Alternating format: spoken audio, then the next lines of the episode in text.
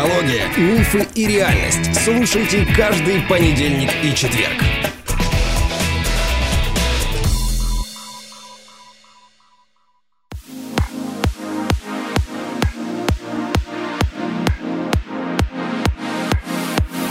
Добрый день, дорогие друзья. Я снова с вами. И со мной моя любимая, наикрасивейшая, наиумнейшая жена. Привет, Александра. Здравствуй, Андрей.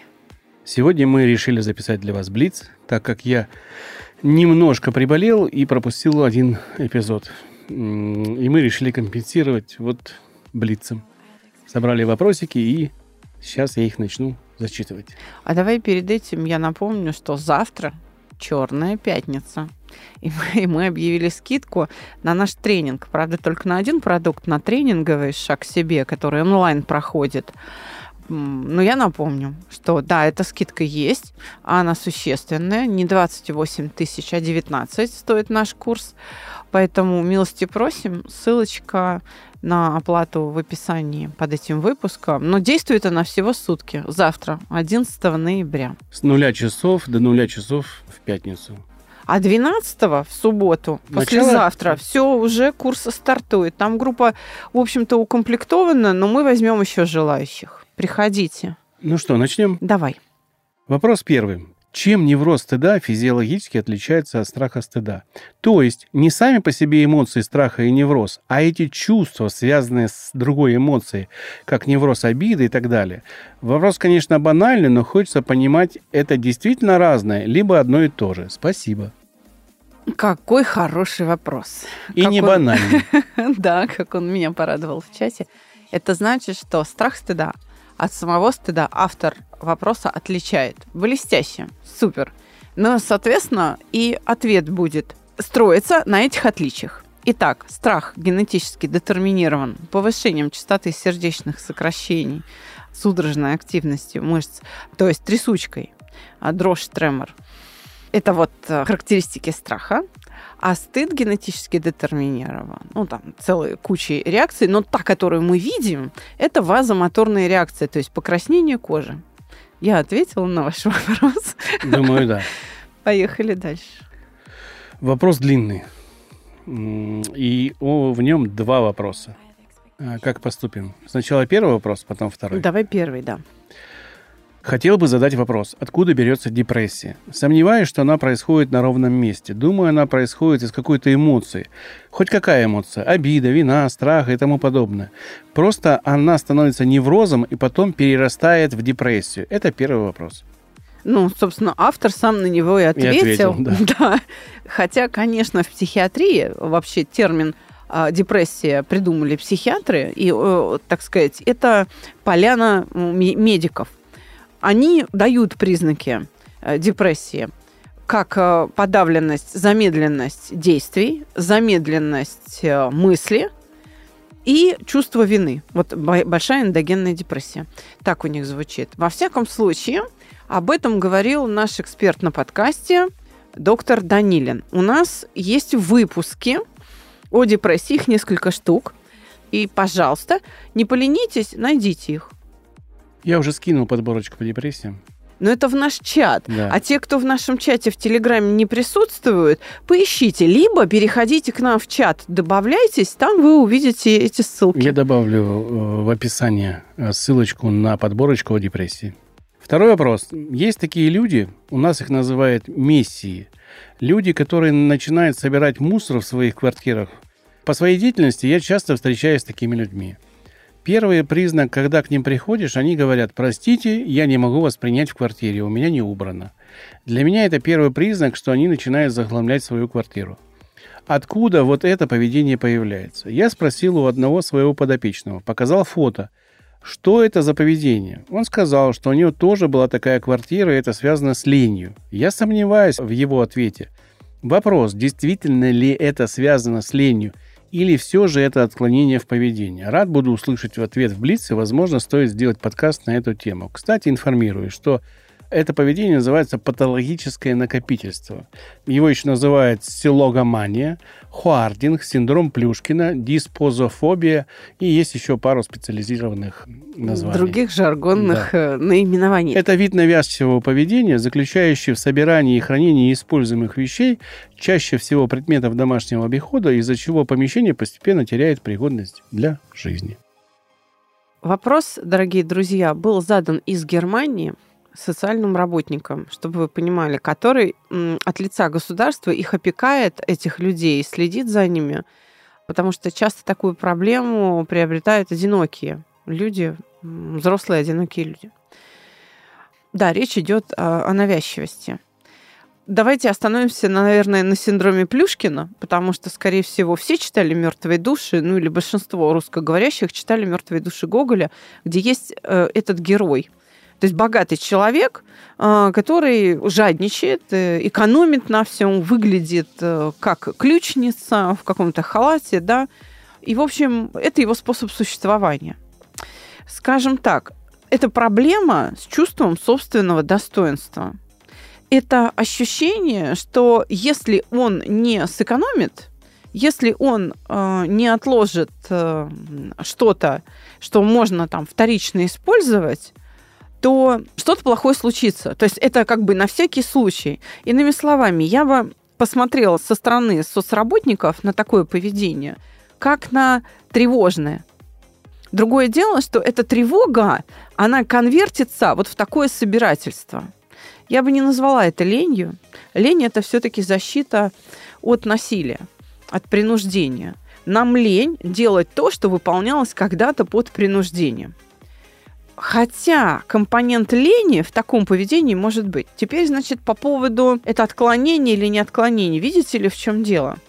Согласно теории саногенного мышления и тем положениям этой теории, которые внес сам Орлов, сам автор, сам ее автор, поведение не нарушается. Даже у сумасшедших структура поведенческого акта абсолютно нормальная.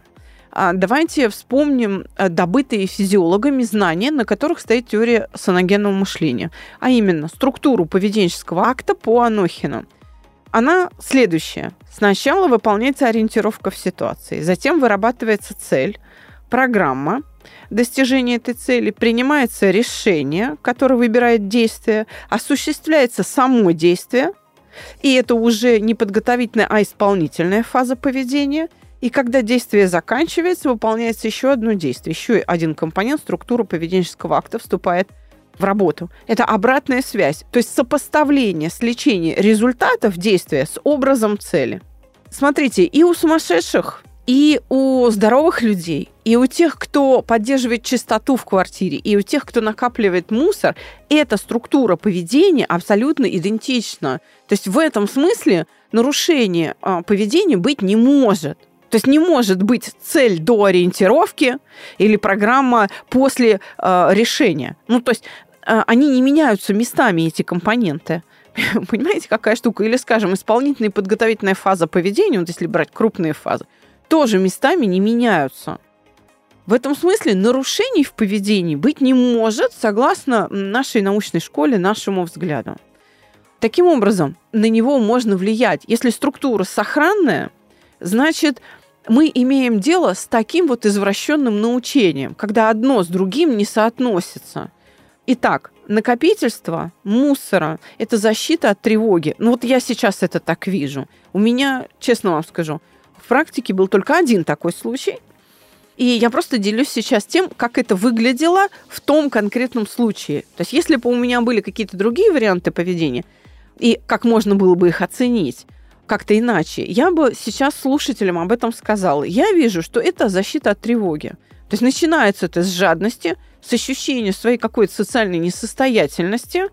Оно, вообще жадность – это качество, которое способствует выживанию.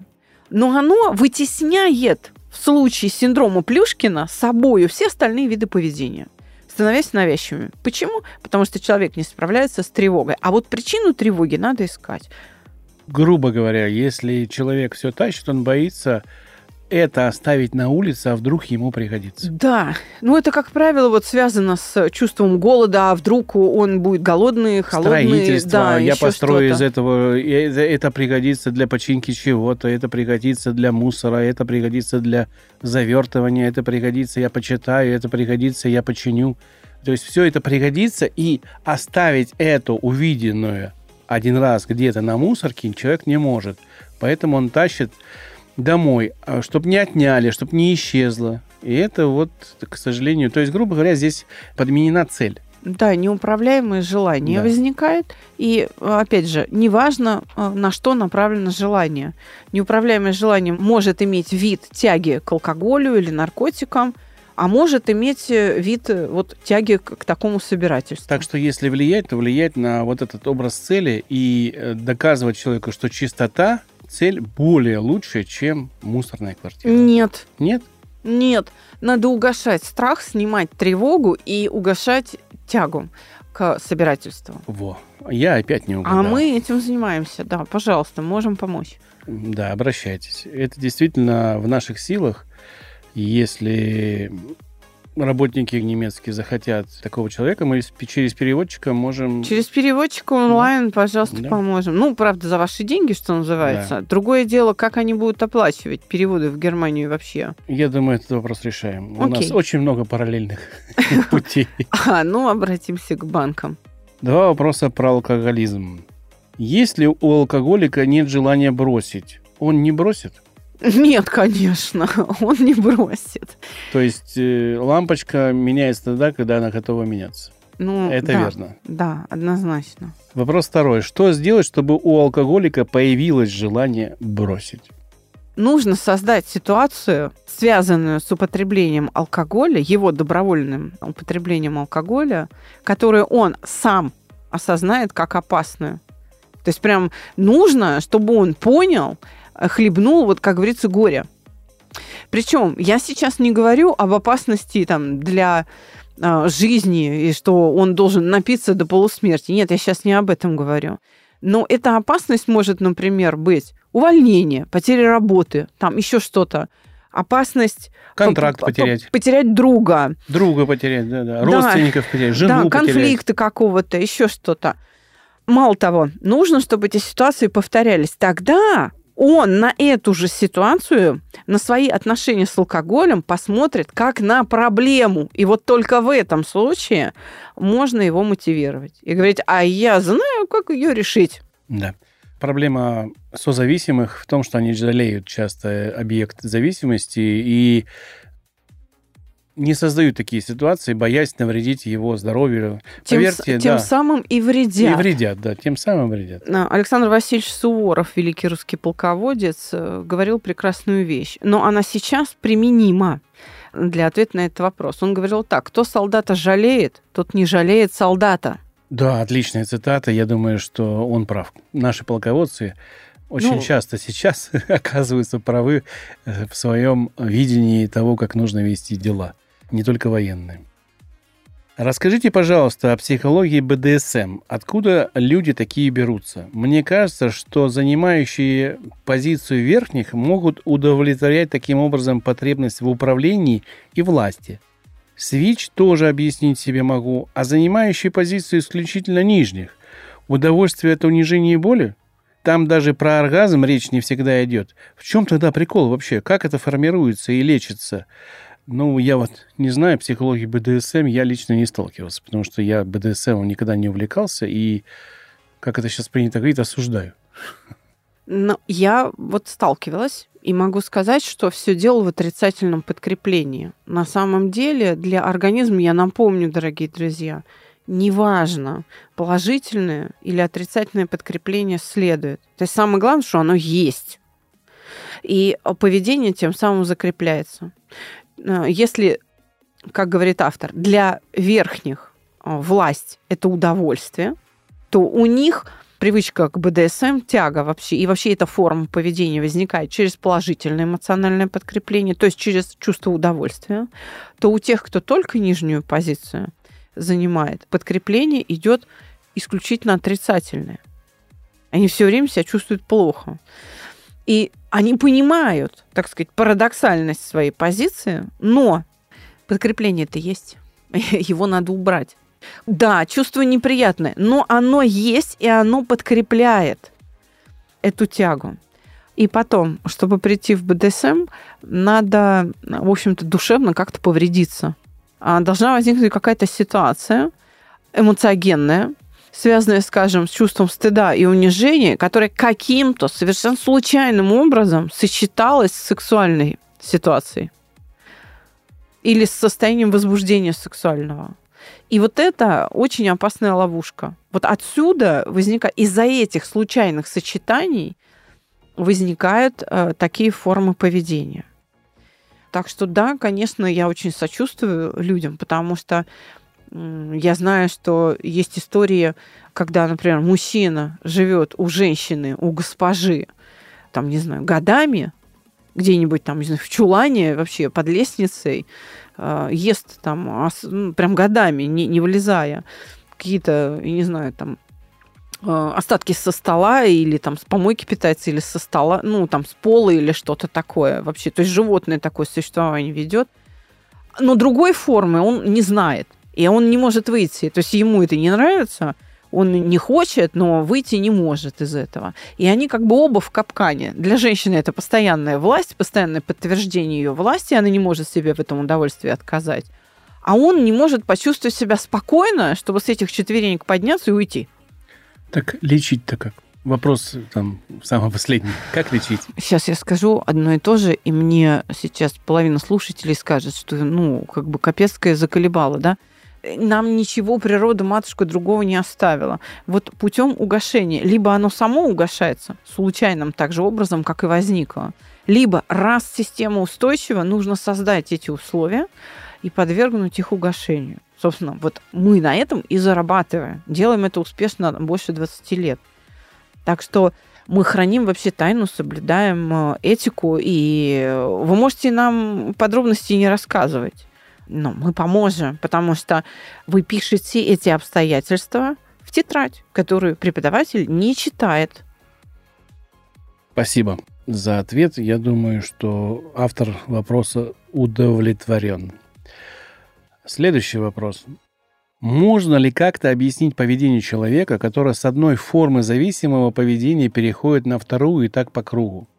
Допустим, сначала он жестко пил, потом подсел на порно, потом на нарко перешел, и как только полечит что-то одно, он непременно влезает во что-то другое. Пример взят из головы. Человек реально проходил массу различных программ кодирования, подшивки, гипноза и т.д. Но что же ему не имется? Что в нем такое сидит или что такое его тревожит, что ему прям нужно куда-то влезть постоянно? Почему он не может просто начать нормально жить? Есть ли смысл его вообще лечить? И если есть, то как? Что с ним нужно делать или что ему нужно понять и сделать с собой, чтобы угомониться и дожить хотя бы до 30? Хороший вопрос. Первое. Как это объяснить? Что с одного предмета зависимости на другой он переходит. Это объясняется просто сменой предмета зависимости, то есть переносом. Это значит, что его не вылечили от первой ну, не вылечили, а просто переключили, и все. Потому что если действительно вылечили, то у него интерес по принципу доминанты Ухтомского к другим видам зависимости резко ослабевает. То есть он не переключается. У него остальные формы теряют значимость. Мы когда э, работаем с зависимыми, это очень ярко наблюдаем. Например, если человек пришел с там, скажем, с порнозависимостью, и у него параллельно есть привычка курить и, скажем, игры на ставках, то мы выбираем то, что наиболее опасно для работы. А это может оказаться, что игра на ставках, она более опасна, чем две другие. И разбираясь с игрой на ставках, у него и порнозависимость практически прекращается, и курение сильно ослабевает. Он, например, с двух пачек уходит на 2-3 сигареты в день и стабильно держит их потом годами хотя запроса такого не было. Здесь нужно выбирать центральную зависимость, центральный предмет, который вот смыслообразующий, и с ним разбираться. Поэтому, если вы, полечившись с одного, переключаетесь на другое или видите человека, с которым это происходит, это значит, что сама зависимость вообще никакой обработки лечебной, вот так это назовем, не подверглась. Совершенно, абсолютно. Дальше. Что ему не имется? В чем проблема? Можно ли его лечить? Лечить мы сейчас возьмем в кавычки, потому что если вопрос к нам, то подразумевается нашими методами. Вот нашими методами можно, нам, собственно говоря, все равно. Не лечить, а исправлять. Да, значит, отрегулировать вообще его поведение, вот это будет э, самый правильный, точный, ясный ответ. На самом деле просто изменить регулировки поведения. Мы изымаем из опыта организма эту форму поведения. Все. Поэтому все остальные предметы зависимости, они и все остальные э, модели, они резко ослабевают. Дальше, в чем проблема? А вот тут как раз вступает тот самый пресловутый который очень любят коллеги по отрасли, культурный компонент. Такие проблемы возникают у людей, которые воспитаны в привычке потакать своим желаниям. Если есть желание, значит, его надо удовлетворять.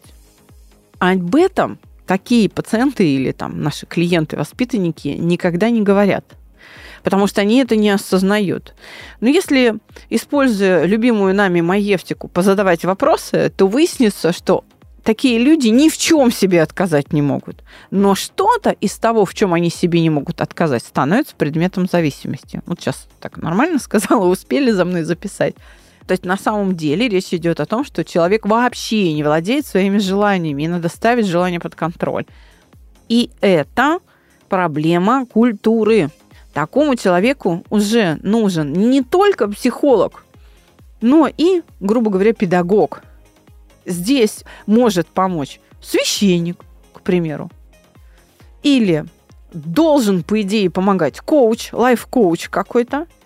Но мы на проекте «Чувство покоя» иногда вынуждены такую роль на себя брать и делать дополнительные серии консультаций. Хотя, по большому счету, это не наш инструментарий. И нас, кстати, очень часто в таких э, моментах выручают книги. Книги очень хорошо воспитывают, книги, фильмы очень хорошо воспитывают людей.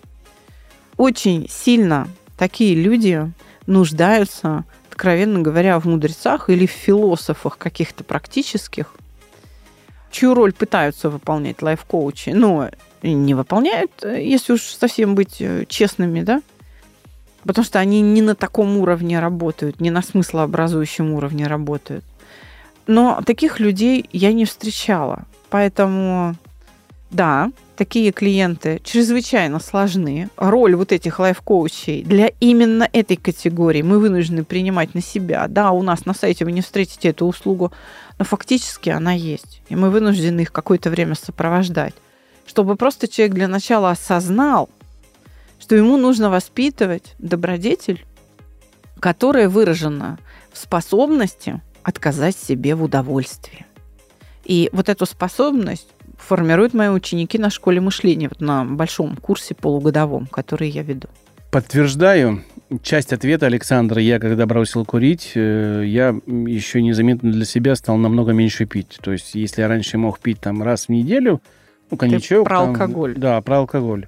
Там пивко попить. Сейчас я выпиваю, наверное, раз в три месяца. И у меня вот, Александр не даст соврать, бутылок уже насобиралось штук 8. Коллекционных. Ну, ну дарит. Да, дарит, да, там подарки. Но не употребляю. Не употребляю, вообще даже не хочется.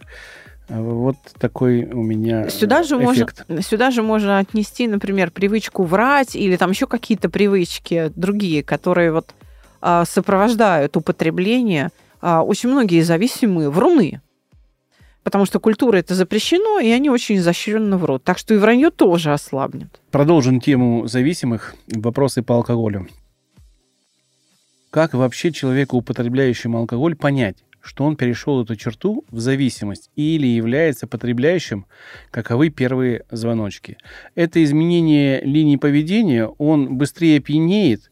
Что именно для него может послужить ориентиром? Ориентиром для него могут послужить мысли – если в не связанной с допустимой культурой обстановки для употребления алкоголя возникает мысль, надо бы купить, я бы сейчас бы выпил, значит, все, у тебя уже зависимость. Все, вот она тяга. Ключевой, стержневой клинический признак зависимости – это тяга. Тяга выражена в мыслях и в желании. Иными словами, если не по поводу праздника, не по поводу там какого-то события, вы идете в ночной магазин за пельменями с голодухи, и увидев бутылку, просто вот на этот внешний стимул бутылки с алкоголем, реагируете слюнотечением и мыслью, о, надо купить и выпить, хочется чего-то, все, вот она ваша зависимость. Во всей красе.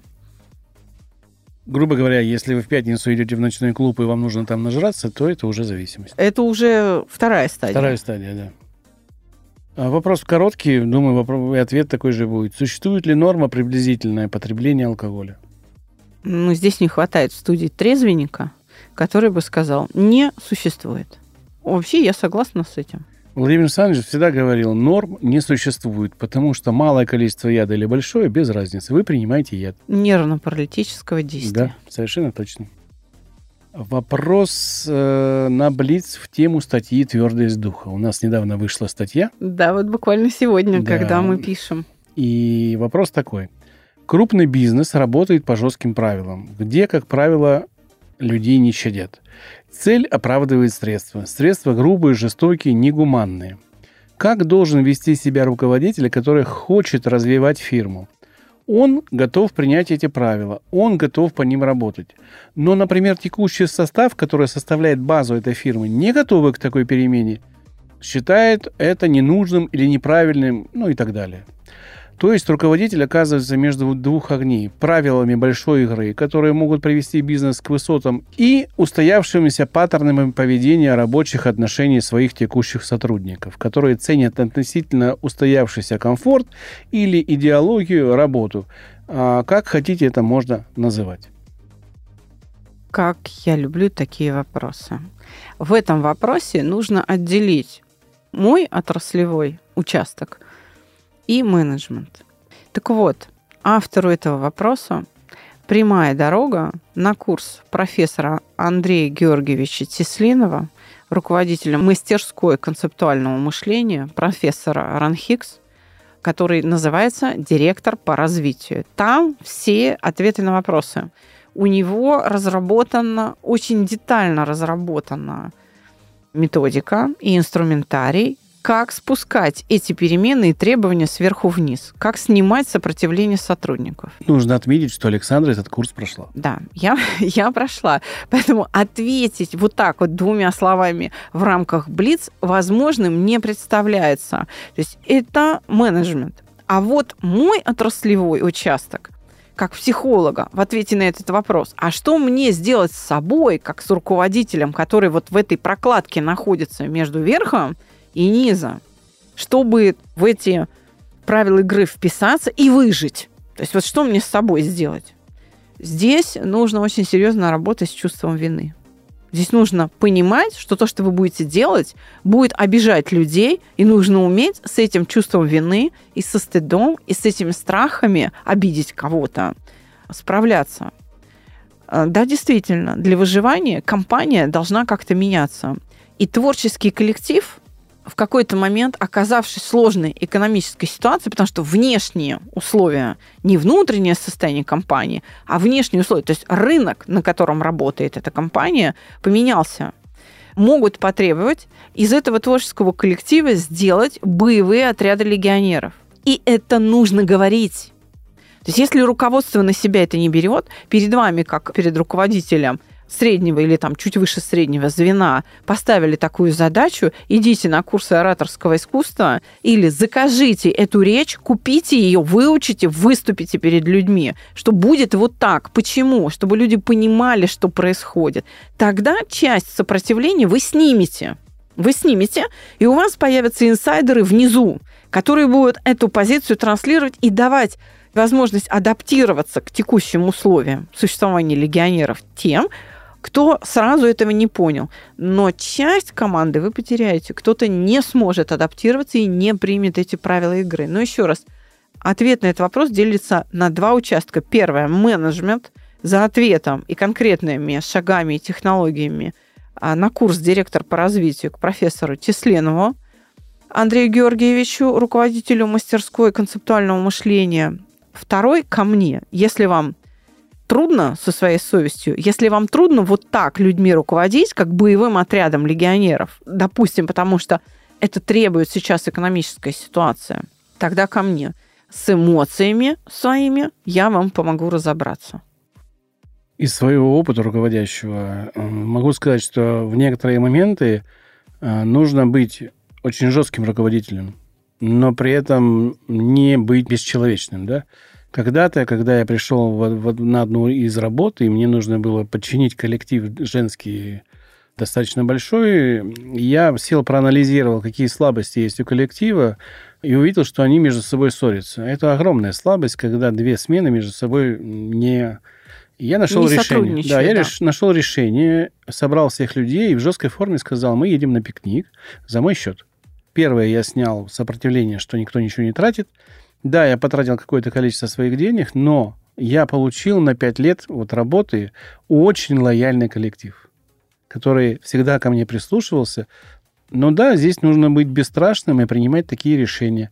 И не быть жадным, наверное, где-то. Это вам вернется сториться в виде премии, когда коллектив работает. И второе, это нужно донести до коллектива, что по-старому не будет. Либо они уходят из этого предприятия, либо они меняются так, как нужно, чтобы развивать предприятие в, в плюс. Очень важно понимать, что тимбилдинг не единственный подход. Мы сейчас не сводим весь ответ к тимбилдингу, о котором говорит Андрей. И еще хочу обратить внимание, что когда вы обращаетесь к коллективу о перемене условий, что вы теперь не творческая, например, команда, а вы теперь боевой отряд легионеров, и вас не будут жалеть, коллектив должен понимать, что жалеть не будут нигде.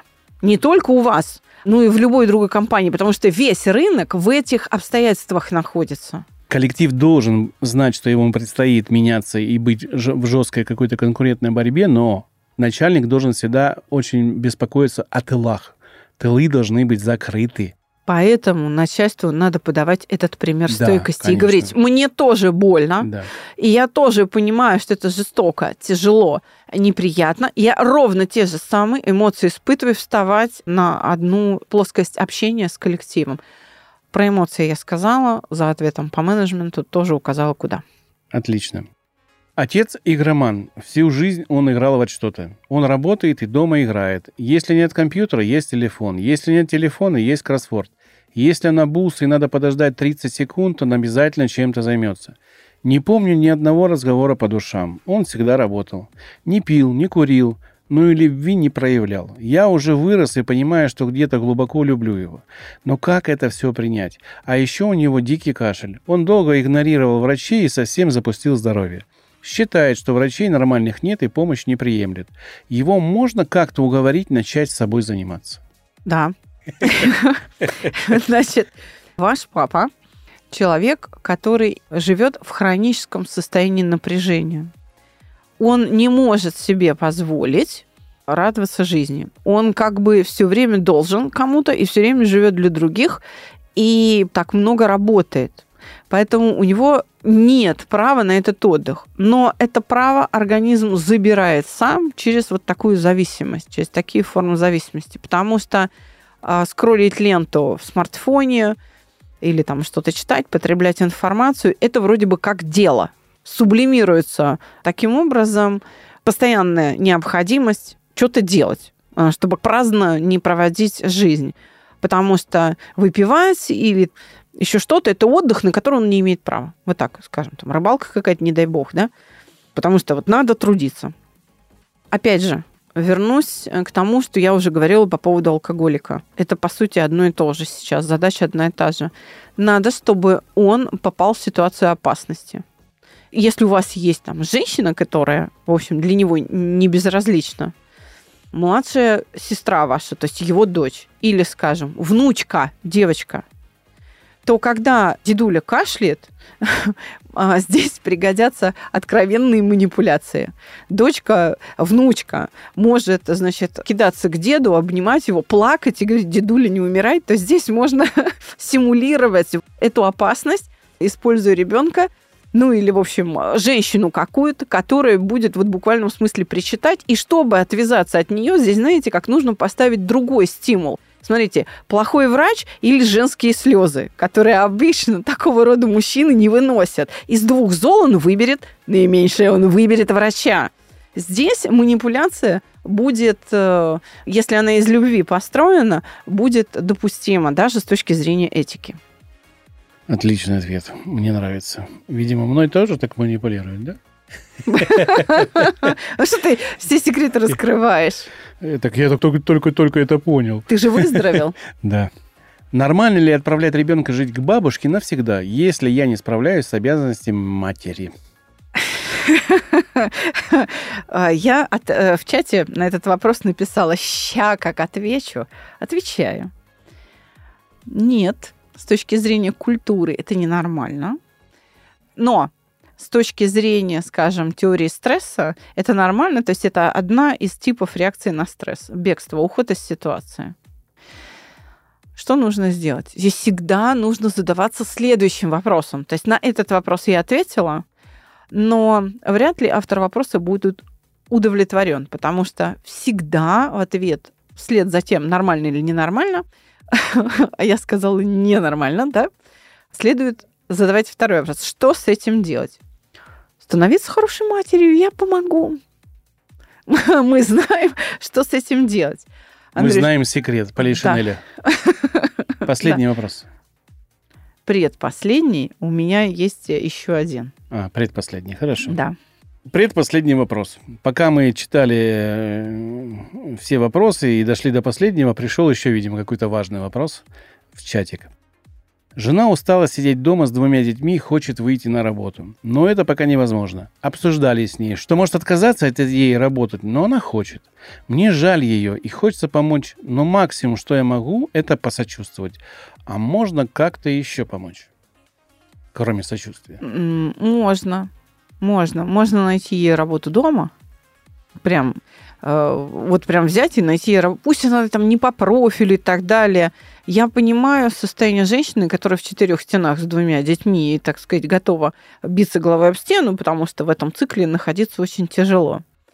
Второе, можно это желание поработать изъять. И нашими технологиями это тоже возможно. Ну, то есть ей полегчает, она раз хочет работать, но не навсегда.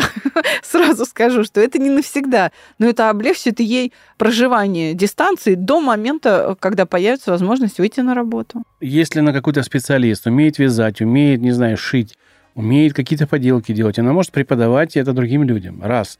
Если она хорошо пишет, она может стать копирайтером за небольшие деньги, но это занимает час-полтора в день. Люди, которые владеют текстом, пишут тексты быстро достаточно придумывают, да. Можно модерировать группы какие-то. Их полно сейчас и в да, Телеграм. можно То сублимировать найти... это в учебу. В... Ну, можно Иди с... Да, можно да? сначала научиться, и потом на фрилансе брать какие-то задачки. Мультипликацию легкую сделать и в, в какой-то программе, не знаю, аудио, звук поправить видео собрать, монтаж. Э, да, ну, стратегий есть... много. Много, да. Стратегий много. Э, выберите. Да, это не полностью удовлетворит ее желание, но тем не менее. Ну, давай. Последний вопрос, теперь уже совершенно точно последний вопрос. Итак, последний вопрос, который влетел из чата практически во время записи. Здравствуйте, Александра. Провокационный вопрос в Блиц. Возьмете? Что вы делаете с несовершеннолетними клиентами, которые просят вашей помощи, не сообщив или вопреки родителям? Если они задают вопросы в чате или по почте, это одно. А если им нужна личная консультация или скорая помощь, это уже совсем другое. И кажется, что без участия родителей тут уже не обойтись. Этот вопрос э, вопрос этический. Этика, она э, возникает на стыке, когда все культурные нормы соблюдены, но проблем все равно есть. Вот так. Давайте я вам честно признаюсь, что таких ситуаций у нас пока не было. Пока не было. Нам удавалось каждый раз несовершеннолетнего ребенка уговорить все-таки явиться с родителями. Но и отказывать нам, по сути, не приходилось. Почему? Потому что консультация бесплатная, которую мы можем оказать такому ребенку, она допускается анонимно. Я могу даже не спрашивать, как его зовут. Я могу ему объяснить вообще, что с ним происходит, как минимум, да, и дать ему, скажем, подборку выпусков подкастов. Наши подкасты вот имеют какое-то терапевтическое действие, хотя мы к этому не стремимся, но, в общем-то, нас потому многие слушают и пишут письма, что, общаясь с нами таким способом, становясь нашими подписчиками и слушателями, люди находят ответы на свои вопросы. И для несовершеннолетних очень часто достаточно просто услышать ответ на свой вопрос, и проблема решается. То есть очень редко требуется какой-то цикл из ну, вот как мы это обычно делаем. Прогрессивная мышечная релаксация, там, медитативной графикой закрепили эффект, поставили под угошение, ввели в цикл итерационного угошения, там, 4-3-4 ситуации за урок отработали, опять зафиксировали графикой, так сказать, еще одна релаксация. Ну, то есть, в общем, вот это какой-то реабилитационный цикл. Он очень редко требуется. Если ребенку действительно нужна вот такая реабилитационная работа, он сам к нам не придет. То есть, если он сам обратился, вопреки родителям, значит, у него абсолютно сохранный психический ресурс, и ему просто нужно указать, где выход. Где выход из ситуации, из его затруднения. И они выходят оттуда сами. А вот такие дети, которым прям сильно плохо, попытка суицида, зависимость, еще что-то, какое-то тяжелое переживание, какое-то травмирующее событие, они до нас сами не доходят. Их причем их насильно приводят родители. Они не хотят к психологу идти. Вот эту картину я встречаю гораздо чаще. Но, честно говоря, если передо мной окажется вот такой ребенок, которому нужен реабилитационный цикл, и родителей рядом нет, и он пришел вопреки родителям, и оценивая его ситуацию, его состояние во время консультации, я пойму, что он в опасности, что он может, уходя от меня, просто не перейти дорогу, я его не отпущу. Я буду работать, потому что считаю, что это будет этично. Потому что моя задача этого ребенка спасти. Друзья, на этом мы заканчиваем сегодняшний Блиц. Если вы нас слушаете в Яндексе, ставьте лайк. Если вы нас слушаете в Apple подкастах, ставьте звездочки, желательно 5. А, пишите отзыв. А, нам это всегда хорошо помогает позиционировать себя и продвигать наш подкаст. Чем больше таких оценок, тем лучше и больше людей узнает о нас, потому что вы сами говорите, вас трудно найти. Нас трудно найти, если нас не не, лайкают, не отмечают да. как-то, да. Поэтому отмечайте, и тогда нас будет легко найти. Спасибо вам, что вы нас слушаете, спасибо вам, что вы с нами. Спасибо за ваши замечательные вопросы. Они не всегда простые, но мы стараемся на них отвечать честно. Ваши вопросы повышают нашу квалификацию. Всего доброго. До свидания.